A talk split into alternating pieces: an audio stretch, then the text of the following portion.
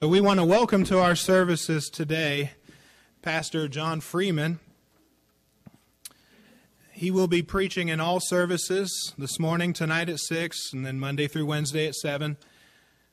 He began preaching while only a teenager and pastored his first church at the age of 19. In 1985, Pastor Freeman started the Lighthouse Baptist Church in Salem, West Virginia, not too far from here. That's his hometown. He spent part of his childhood there. And he's been serving the Lord there ever since. Uh, he's also the president of Mountaineer Baptist College, a ministry of the Lighthouse Baptist Church. I first met uh, Brother Freeman when I was down at Camp Victory, and I heard him preaching to the to the kids there and to the uh, the adult workers. And um, the Lord spoke to my heart after hearing his testimony uh, about having him come up here and preach, and I just knew uh, this is the man to come up and preach our spring revival.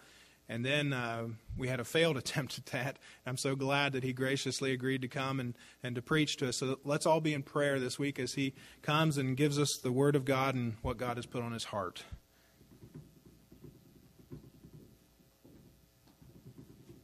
All right. Praise the Lord. It's good to be anywhere when you get my age. But uh, anyway, I'm glad to be here. By, by, the way, I met a fellow yesterday. He walked, uh, he walked in and um, he announced who he was and all that. And he says, "How are you doing, young man?" so I felt pretty good about that. Uh, it's not always that is the case. Well, I'm glad to be here. I just got back from Camp Victory. Actually, preached there at a camp meeting.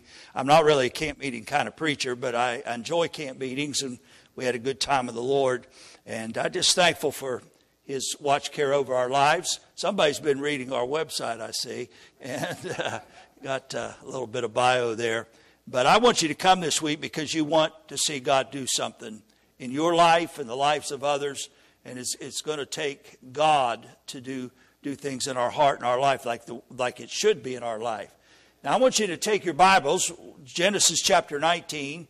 Let's do everything we can to try to get some others here and see what could happen. I'm so glad that, God worked in my heart as a young person growing up and the blessings that have come there.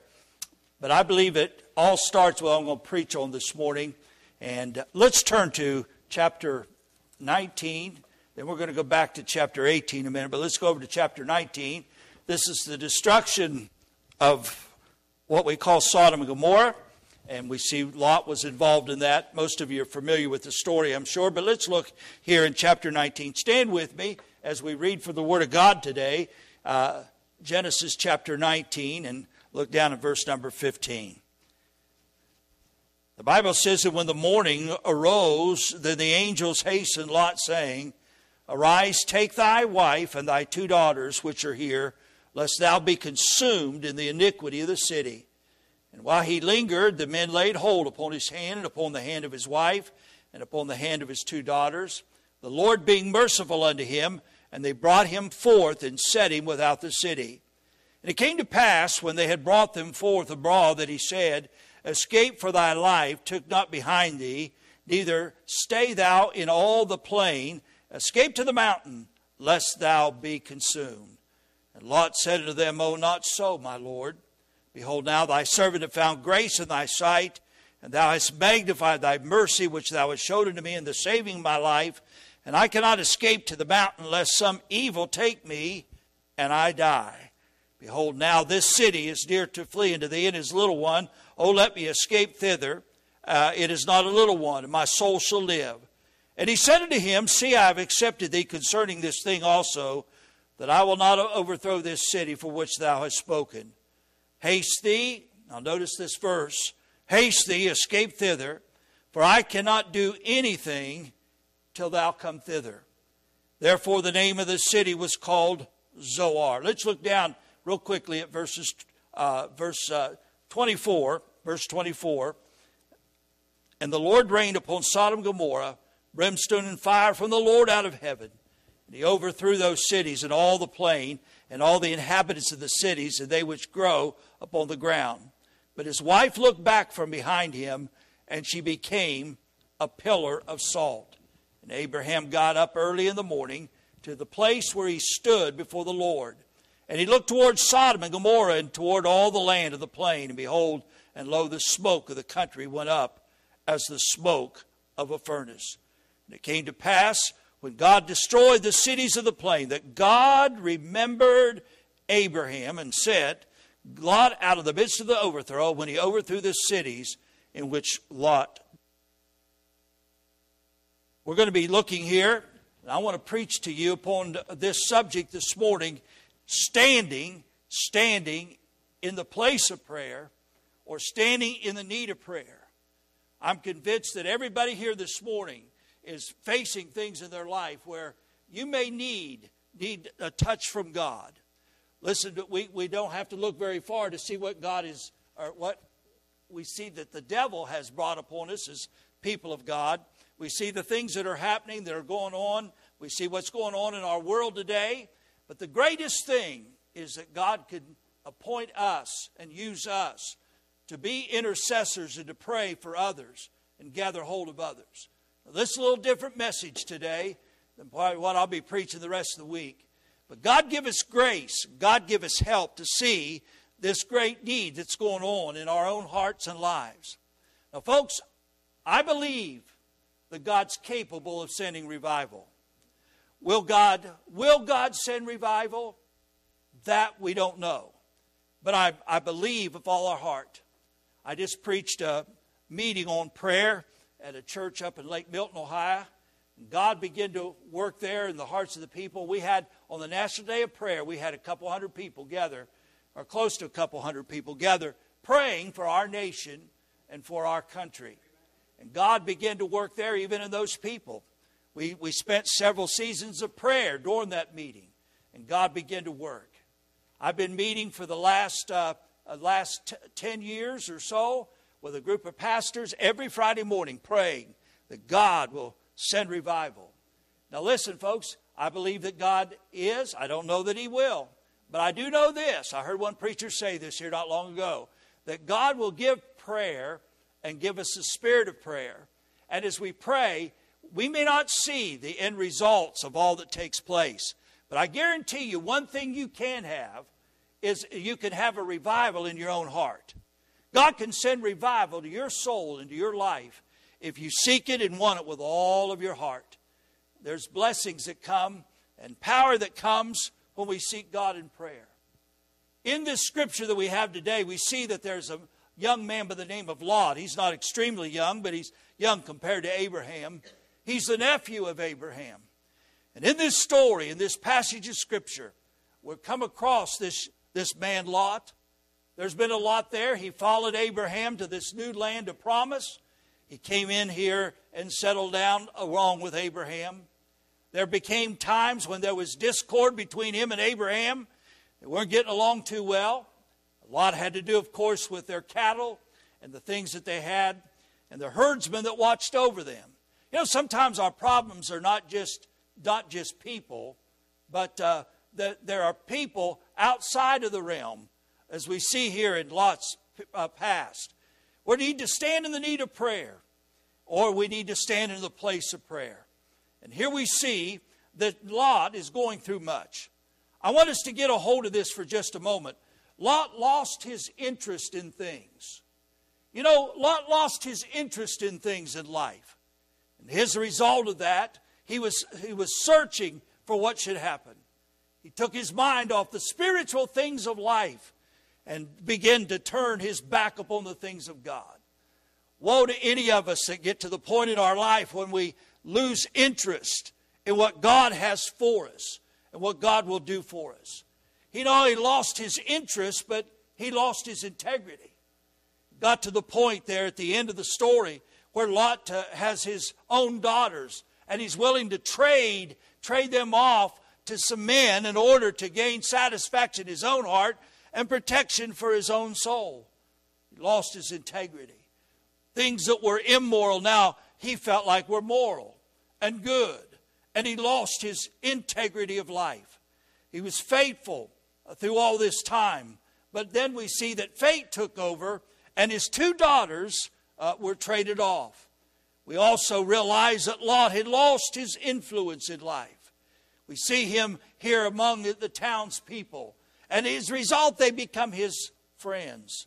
And though we see all of that, we see even lost his own family. His two daughters, we said, were traded away. And even after this deliverance, we see them delving into immoral things and practices with their own dad. We also see that Lot, in his life and in his heart, was going through battles. His wife would eventually die and be killed as well for turning back to the place of Sodom and Gomorrah. I say all this just to say, folks, that Lot was not where he needed to be in life. Maybe you're here today. You're not where you need to be. I'm not talking about this church this morning. I'm talking about in your walk of life, days and of paths that you choose in this old world that we live in. We become more interested in the sights we see around us than we are our sensitivity to God. God help us to understand. Lot lost something.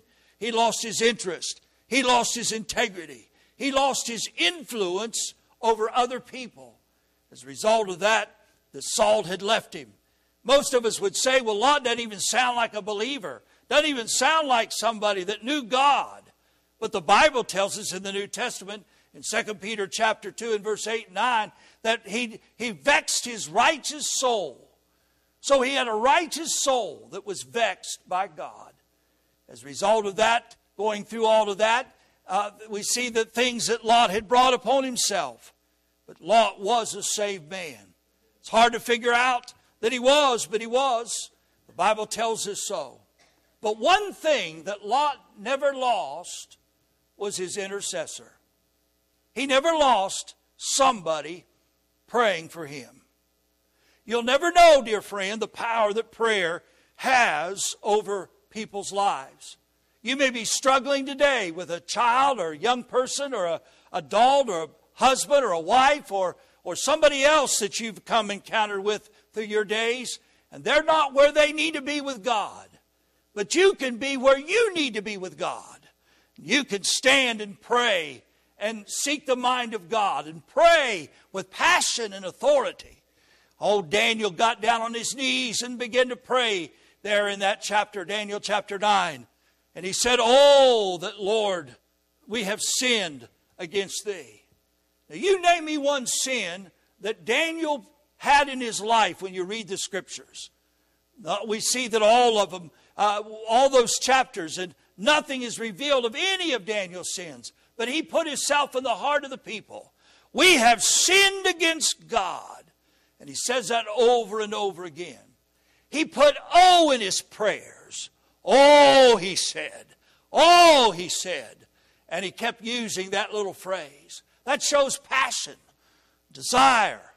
He was more concerned about the welfare of, his, of, of those around him and those that were with him there in that foreign heathen land of Babylon. Oh, dear friend, Lot, Lot lost a lot of things, but he didn't lose somebody to pray for him. The story changes as we go back a chapter to chapter 18. God Almighty began to influence Abraham. Abraham had made some mistakes too in his journeys of life. But what a great man of faith in his life. But here's Abraham, and he's standing there, and he stood, the Bible says in the book of Genesis, there, he stood in the place of prayer. Stood in the place of prayer and he prayed. Not a lot had been going on in their life that was good and right, but he prayed. And specifically, he was praying for Lot. And if you notice in the passage of Scripture that we read there, the Bible teaches us and shows us that it, he stood in this place of prayer. And as a result of that, when he left, the angels could not bring down judgment upon the city till Lot got out. And the reason for that is God heard Abraham's prayer he petitioned and prayed and said, Oh, dear God, 45, 45. If there's 50 or then 45, and then 40, and then 30, and then 20. He says, if you can find those righteous people in this city, Lord, I know it's not like you to destroy the righteous with the wicked. I know your heart, Abraham's heartbeat for God. He stood upon that hillside and he cried out to the Lord and he prayed. I can see that silver hair and those, those, those waves uh, across his face from the winds that blew, and he stood there in his place. He would not be moved till he knew that God had heard his prayer. And he bargained it down to 10, and God says, I won't destroy it if there are 10 righteous in the city. Now, you count up Lot, his wife, his family members, and all that is involved. My, oh my. But he continued to pray, and he continued to seek God. God began to work upon his life. I'm think of loss, lost so much in his life through the years. But one thing he did not lose was somebody to pray for him. And it was a reason for Lot's escape. I remember I was, for seven years when I first started pastoring there, I was a chaplain in the uh, industrial home for youth there in, West Virginia. And there were probably about 100 young people sent there. It was the last stopping point in the state of West Virginia. It was the last stopping point for young people to come and be incarcerated. I've talked to many of them, heard their stories and all that took place. One day I walked into one of the little cells or cubicles where they stayed. All they had was a bunk with a mattress on it and a desk with a chair that rolled out so they could sit and uh, write a letter or whatever it might be. They just spent most of their time away from their rooms. But one day I walked in and this boy had, had uh, made a profession of faith in Jesus Christ. And uh, all of a sudden we, I followed him back into his room. And the, there we were as he was sitting. And he reached over into his Bible and he pulled out a letter. And he pulled out a letter. It was from his grandmother. And he read that letter to me. Here was a woman who found most of her time spent in praying and interceding for her grandson. And she wrote in that letter how I'm praying for you that you'll find the Lord and that God will work in your heart and save your soul. And beautiful real uh, letter that was written there by her handwriting to him and gave it to him. And he took that with that blessing that was there upon him. He began to rejoice in what God had done. In the back of my mind, I'm thinking, thank God for a grandmother who never forsook praying for her grandson. Oh, listen, Again, you may not be where you ought to be with God right now, and I pray that all changes. But thank goodness, most of us have somebody that's praying for us.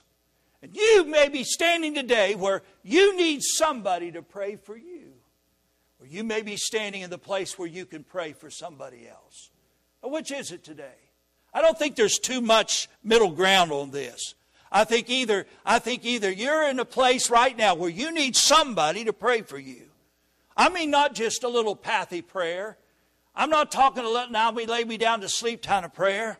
I'm take that will literally lay themselves out before God and say, "Oh God, work, move." Don't let them go any farther than they're going. Lord, help turn them around. Make a difference in your life.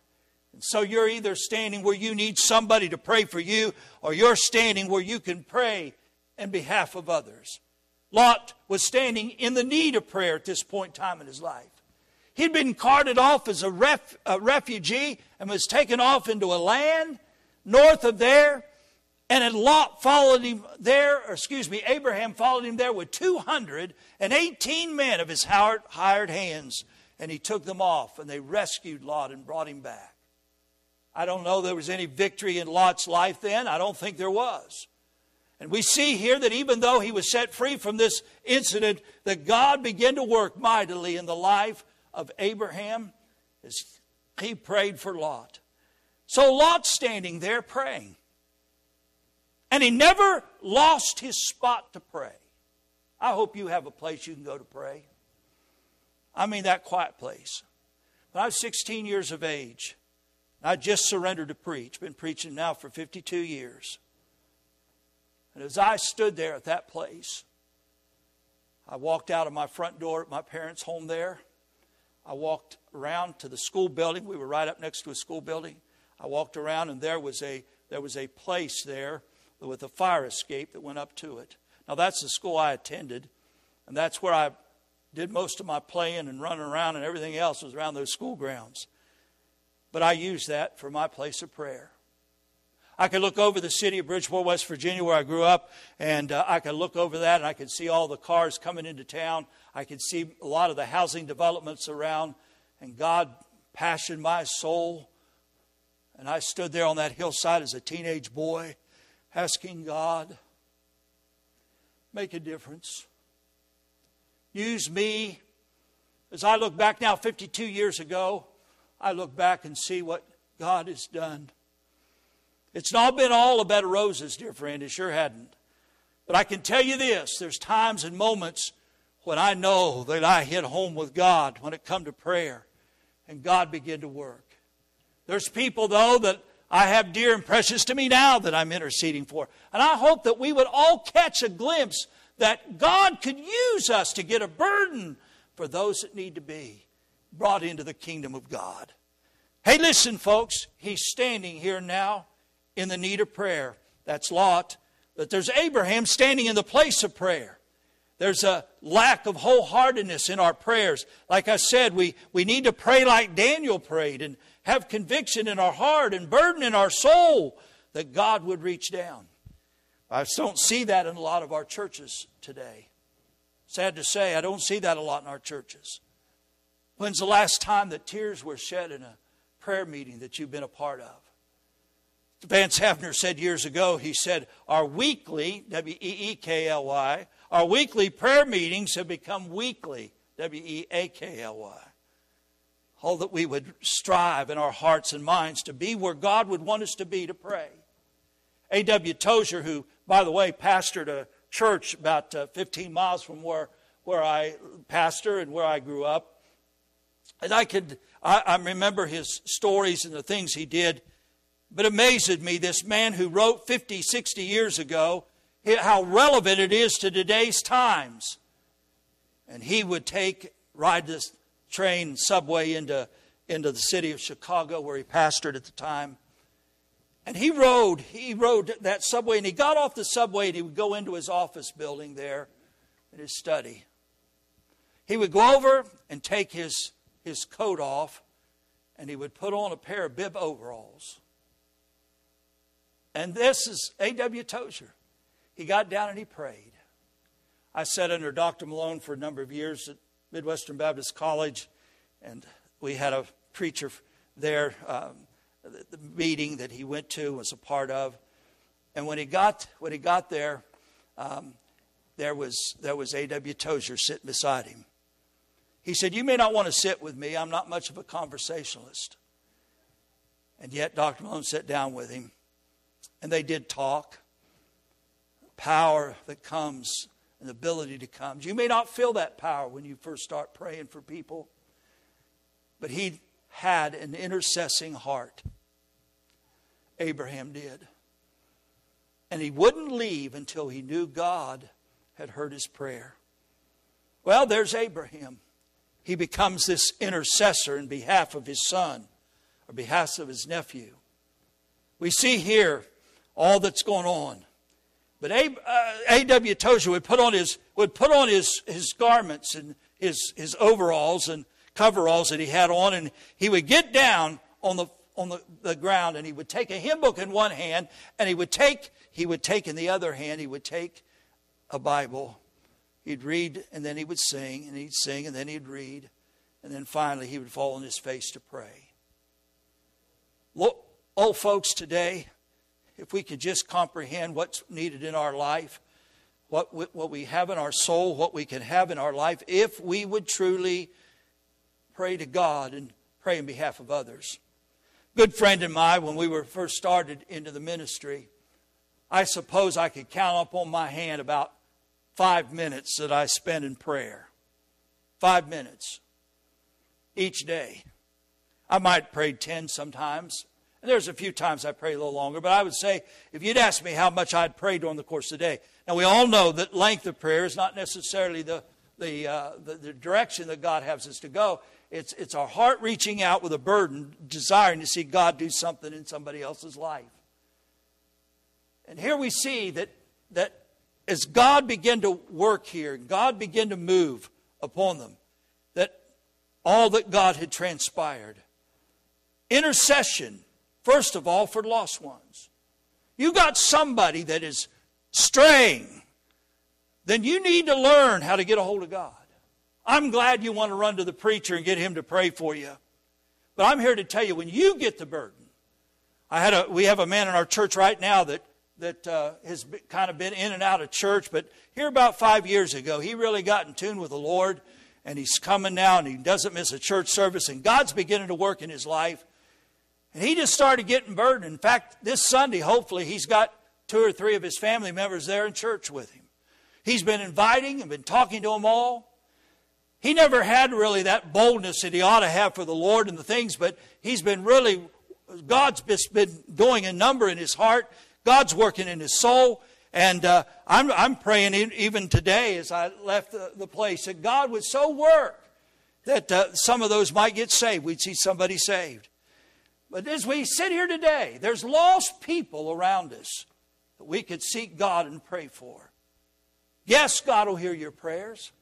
Yes, God will come to your aid, but when we learn to pray for people, I, realize there's sickness and all that, things we go through. I've been through heart attacks, I've been through all kinds of things in my life. Not bragging on that, but that's, that's the way it is sometimes as we go through life. But I'm so thankful that somebody prayed for me. But I'm also grateful the fact that we can pray for other people. We can see the, the power and the authority that comes when we reach out and we pray for other people. Oh, I'd love to see God do that this week. Somebody you'd get a burden for, somebody that would, the, whose heart beats, that uh, is moved to, to live life but is lost without the Lord, or maybe they've strayed away, whatever it may be. But I'm here to remind you that God hears and answers prayer. He never lost his intercessor. I think of, I think of a man by the name of Howard a number of years ago and Howard was a was a just a, a man growing up in a home, but his mother, when he got ready to leave the house for the last time, she said, "Son, Howard, I'm going to be praying for you every evening at eight o'clock. I'm going to be praying for you." and so he he uh, walked out, knowing that his mother would be praying for him every night he got involved in racketeering and all kinds of different vices and sins in life and straight away turned his back on God and everything else that he knew. And one day, one evening, he's sitting there, and a man walks into his study to collect his, collect his money off of him. And he reached in his desk and pulled out a gun put it right out to that man and says, You're going to go out of here. You're going to leave this room right now, or I'm going to shoot you. He got that gun and he began to pull the trigger, but nothing came out. He pulled another one, and again, nothing came out. And he, he did that a couple times, and finally he got upset and he threw that gun down and says, Gun, what, why, why have you failed me? And he, instead of asking that man to leave, he run out, and as he did, his eyes got hold of the clock. It was 8.05 at night. His mother's prayers hit home. Do you believe God can do that, folks? Do you believe God can do that? I'm so thankful I had a praying mother. I'm so thankful that my dad was concerned. I'm sure he prayed too. I didn't grow up in a preacher's home. But I grew up as close to one as you could possibly be. My dad was a deacon in the church and loved the Lord and did what deacons are supposed to do, by the way. And uh, God used my dad and mom. Both of them had a rough upbringing themselves. They didn't necessarily come from bad homes, it was just rough. Poverty and all the things that they had to face growing up and to start out a home with, uh, with very little in their hands. And God bless them. And I'm so thankful that they were sincere, lived for God, loved the Lord. Well, Howard Cadle later dropped on his knees and called out to God to save him. And he and B.R. Lakin used to have the Howard Cadle Tabernacle there. I believe it's in Indiana. And they began to rejoice over the things that God had done in their life. And God used them to literally use many, many to come to the Lord and to trust Christ as their personal Savior and there was a difference. I think we ought to pray for our lost loved ones and, intercession for lost people as well that need the Lord. My, my wife was uh, just passed away a few years, a couple years ago with COVID. And my, my dear sweet wife got a burden for her dad. I was told that when we got married that his dad didn't like preachers. Well, he didn't actually hate me, but uh, it was a little rough at first, but God began to open the door. I witnessed to him some. A preacher by the name of Dewey Williams uh, preached and took him hunting one time because he liked to hunt uh, coons, coon hunting. So, anyway, there he was. God began to bless, God began to work. But still, my father wasn't saved. My wife prayed. She t- stood up at the last night of a revival meeting we were going on. She says, I'm going to go talk to my dad with tears streaming down her eyes and get him to be saved. I'm going to do my part. She got in her car. The church paid for gasoline and everything else to get down. It was just one of those things where everybody was liberal about things and giving and so forth. And she got in the car. She drove all the way down to Pikeville, Kentucky, where she was raised. And there was her dad sitting on the steps outside. And she walked up and says, What are you doing here? And she says, Dad, I just want to make sure that you know the Lord. Ah, he said, I don't need that. I don't need that, but she continued to pray. I know my wife several times she sat down and she said, uh, "I'm gonna, I'm gonna, I'm gonna get a burden also for other women whose dads are not saved." And so she began to find people in the church and she looked around at folks, and one of them was in the state of North Carolina. She prayed, she prayed, and she prayed that her daddy would get saved. And then she said, I'm going to call a preacher, see if he'll go talk to him. And she did. And on the second visit, won him to Christ. But my wife's dad was still lost, but she prayed. One day I was holding a funeral down there, and my father in law happened to be attending that. And he came, and I saw him just race down the side. He took me by the hands, and I thought he was going to get saved, but he didn't. But you know what happened? About two weeks later, he was put in the hospital with pneumonia. And a preacher there in Pikeville, Kentucky, walked into his room. I know him very well. He walked into the room and he got, got up towards him and says, Charles, you're liable to die. It's not the things you usually tell somebody when you walk in the hospital. He said, You're going to die if you don't give your life to the Lord. Ah, oh, he saw me later, my father in law, and he looked me in the face and he said, he says, uh, What would you think of a preacher tell you you're going to die? I didn't say a word. But all of a sudden, that coon hunting evangelist that had come to hunt with him came back one day and they went hunting. And he asked him the same question Charles, if you were to die, this 70 plus year old man, he says, if you were to die, where would you go? And he got quiet. And there in that truck, he pulled out his New Testament and led my father to the Lord. He got, I got a call about two or three weeks later. And, and he called me. He said to him, he said, says, I just need to be baptized. And he called me, and we baptized him there in our church there in Salem, West Virginia. Oh, blessed be the name of the Lord. I'm just so thankful that when we get a burden and we can pray and seek God, God's not willing that any should perish, but that all should come to repentance. Oh, dear friend, the power that comes when we get a hold of God and intercede I started to tell you a moment ago there, my good friend of mine, we sat down together early on in the ministry, and he said, uh, You know, I just believe God would have us to pray for an hour. Well, I told you I'd only been praying about five minutes. And we prayed and started praying for an hour. I thought, How am I going to pray for an hour? I only could pray five minutes before. And then I began to pray for people and for others. And I'm telling you, not just to fill up time, but you can fill up an hour pretty quick if you start praying for people in your church, for people that you know that need the Lord, for your friends, family, and others that need Christ. Oh, what a beautiful and blessed thing it is when we get a hunger. And Lot's life was only preserved because of an uncle that cared enough to pray for him. Oh, listen, the importance of praying. His intercession for the lost, his intercession for the nation.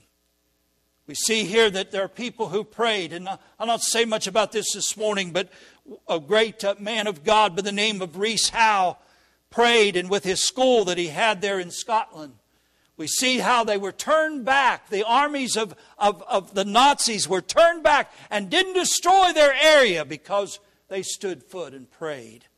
Prayed for their nation, prayed for defense, prayed for help and survival through all of this but so that the God gospel could continue to go forth in people's lives.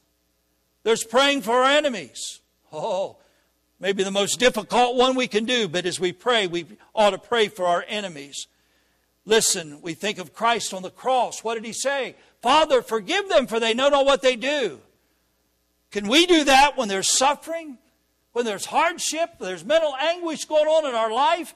Can we go before the Lord and say, Lord, would you forgive those who have wronged me? Those who've told lies about me? Listen, when we get a desire in our heart and a burden for what is going on, we may never be an Abraham to that degree, but God can use us to get a burden and to pray for those who need the help of God. How about the unproductive? Seems like planting seed, but nothing's happening. Oh, listen, Jesus told about a little shrub that wasn't growing, and, and uh, he, he went over, and the Bible says he, he began to take care of it a little bit and to prune it. And then he prayed, and he, this was his command just dung it. just dung it. Just uh, put some things on it and see what happens in a year. So we lose sight of things. We, we can pray that God would produce in us and transform us to be what God wants us to be. We ought to pray for, intercede for our pastor. I'm so thankful again that Lot here didn't lose, didn't lose his, his power. We see that he did fall before the Lord, and then we see that the prayers of Abraham became mighty in his life. Paul spent most of his time praying for other preachers, helping them together. He said, By prayer for me in the midst of all of this all those things that we can see. All of us, I'm sure, at some point in time have had a prayer. If you know the Lord, you've been saved. You've seen, you've seen people come alive uh, because of your prayers. You've seen things happen. You've seen God turn the state of things around, and we got literally a, a, a litany of, of, of, different ones who have, who have uh, been, been brought to the Lord or changed because of the things that have happened to us in our life. And if you haven't, maybe you're where you standing right now need somebody to pray for you. My brother, he's 86 now, and he just moved from Atlanta, Georgia area over to the north part of Alabama. He's been a deacon and all that, but he's just moved, and his wife just died about a year and a half ago. And the transition of making that move, trying to get closer to his, some of his, one of his sons. And as he got a little closer and moved in and things began to happen, but he started telling me of a, something that happened a few years ago. And there was a dear sweet old lady that came to their church there in the Atlanta area, Marietta area. And he got, got to be with her and visited her, trying to help her a little bit. She says, Would you pray for me? Now, this may seem something vain, but when you get older, you'll see what I'm talking about when he got to that point, and he, she said, Would you pray that I'd like to make an extension onto my house, but I just don't have the money? And my brother bowed his head and prayed and poured out his heart to God for this lady. And then he walked away. He came back to visit her a few months later and he noticed something strange when he pulled up to her house. And when he pulled up to her house, there was a tree that had fallen down on the back part of her living room. Went right through the window, right through the house, and was still laying there. It didn't happen but a few moments before that. And when my brother come in, she got excited. you say, why? She says to my brother, she says, it may have taken a tree to knock that down, but now I'm going to have insurance money and we'll be able to fix it back and extend it the way I need to be. Isn't that like our God? Isn't that like our Lord? I'm telling you, this walk of life and the things we go through, but oh, God, give us a burden. God, give us a burden this week. I know you've had them before if you've been a child of God any length of time, but God, give us a burden to want to see people come to the Lord. And if you have a hard time manufacturing that in your life, take a good look at what's going on in your own life right now. Are you where you need to be? You may need somebody to pray for you. I don't want to take anybody's uplifted hand for granted. Somebody needs help in this world. And there's a lot that is going to be in heaven one of these days because his uncle not only prayed for him, but cared for him, tried to do everything he could to help solve his problems. And it took God wiping out a city to get him in tune where he needed to be. Hey, listen, folks, thank God for intercessory prayer and for the good things that God does in our life. Thank goodness. I say it again. You're either standing right now in a place where you need somebody to pray for you, standing in the need of prayer. I've been there at times too. But you may be standing in a place where you can pray and you can seek others and you can watch what God does. What a mighty, mighty thing God is capable of doing today. But we've got to let go of ourselves and turn to the Lord and say, Lord, I want to get a burden for these people. They're going to die. Many of them are going to die and go to hell without Jesus. That dear, sweet little granny that sits there who's never trusted Christ as their Savior is going to die in a devil's hell one of these days unless somebody gets the gospel to them. I'm not being cruel. I'm not being hard hearted about it. But that's the state that men find themselves in who've never, never come to Christ as their Savior. Oh, how we need to get a burden. We go, I used to go to revival meetings when I was a kid and even as an adult. And every, every, every revival meeting we had, the evangelists would preach on, would preach on hell and the judgment of God. I know if I were asked you, do you believe there's a hell? Probably most of you would. I said, I don't like being negative like that. Well, God made it, and God's going to use hell for his purpose. And for those who won't put their trust in him, the Bible says God is not willing that any should perish. That's not God's program for people's lives. But the Bible says that God is not willing that any should perish, but that all should come to repentance. You may be sitting here today and you're lost. There's no fruit or evidence that God birthed you into his kingdom. And you need to get saved. It's been bothering you and been hounding you for days and weeks and months. But you can put your trust in the Lord Jesus Christ and you can be saved today. Don't think I'll get that settled later on in the week or I'll do it some other time. The Bible says, Behold, now is accepted time. Behold, now is the day of salvation. For if you put it off, the devil will provide evidence to keep you away. Put your trust in the Lord Jesus Christ. Please, please trust the Lord as your Savior.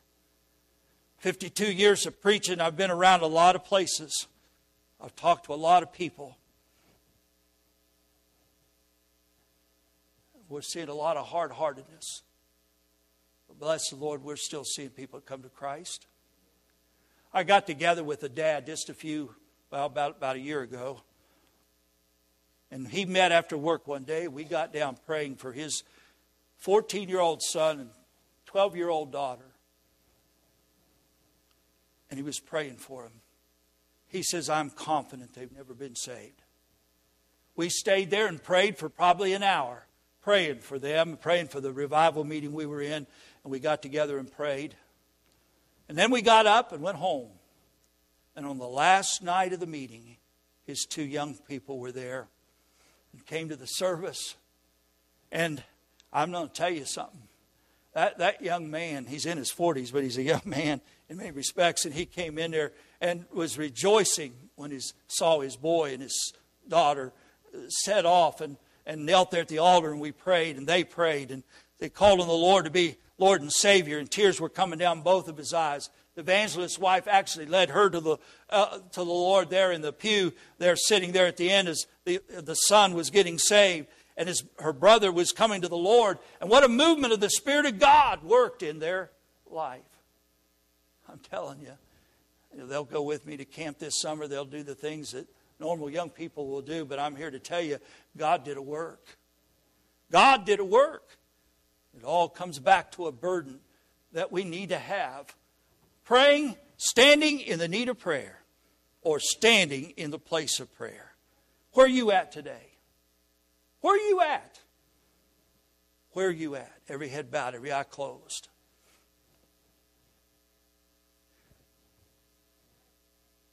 I wonder this morning, on this June day, I wonder, where are you standing? Where are you sitting? Where are you at with God? Lord wants to save you if you've never been born again. He wants to bless you with heavenly blessings. He wants to be your father and provide for your needs. But He wants to take care of you. He wants you to give your life to Him and be born again. Oh, what, what joy, what liberty, what freedom there comes to those who do that. And you're sitting here right now.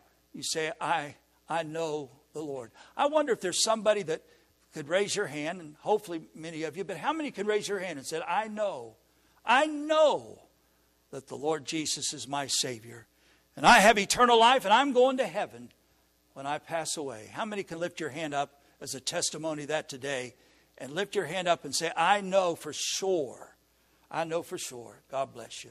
God bless you. Put your hands down. Maybe you couldn't raise your hand, but you're saying, I need someone to pray for me today. I need to be born again. I don't know your life. I don't know where you're at. But I need someone to pray for me. Again, would you just raise your hand? I'll be glad to pray for you. I'm not going to necessarily call your name out. Don't even know your name, more than likely. But you just raise your hand today and say, I'm standing where I need somebody to pray for me. God bless you. Now, maybe you're going through a rough patch in your life, a rough time in your life, or you've become disillusioned about things. You need somebody to pray for you today. Would you slip up your hand? Please pray for me. God's working in my heart. Anybody like that? Just put your hand up and put it back down. God bless you. Others? I need someone. God bless you. I need somebody to pray for me. Anyone else like that? I know there's other conditions we go through, other things we face. But you're either standing right now where you need somebody to pray for you, or you need be able to pray for someone else. Anyone else? All right, let me ask you this. How many got a burden for somebody? It may be a loved one. I'm sure you've been challenged to do this many times in your life. But if you really believe that God can answer prayer and you still have hope in Him, He wants you to get a burden for people and to pray for them. I, I count it an honor when somebody will come to me and says, Pray for my loved one, they need the Lord, or pray for this individual, and this person I work with, or whatever it may be. But God wants you to be instrumental. God wants you to pray. And this week, wouldn't it be great to see somebody that you're burdened about that you get them to come? I pray that you come and put him under the preaching of the Word of God, but also bathe it in prayer. I wonder if there's somebody on your heart or mind. As we stand together, if we'll all stand together.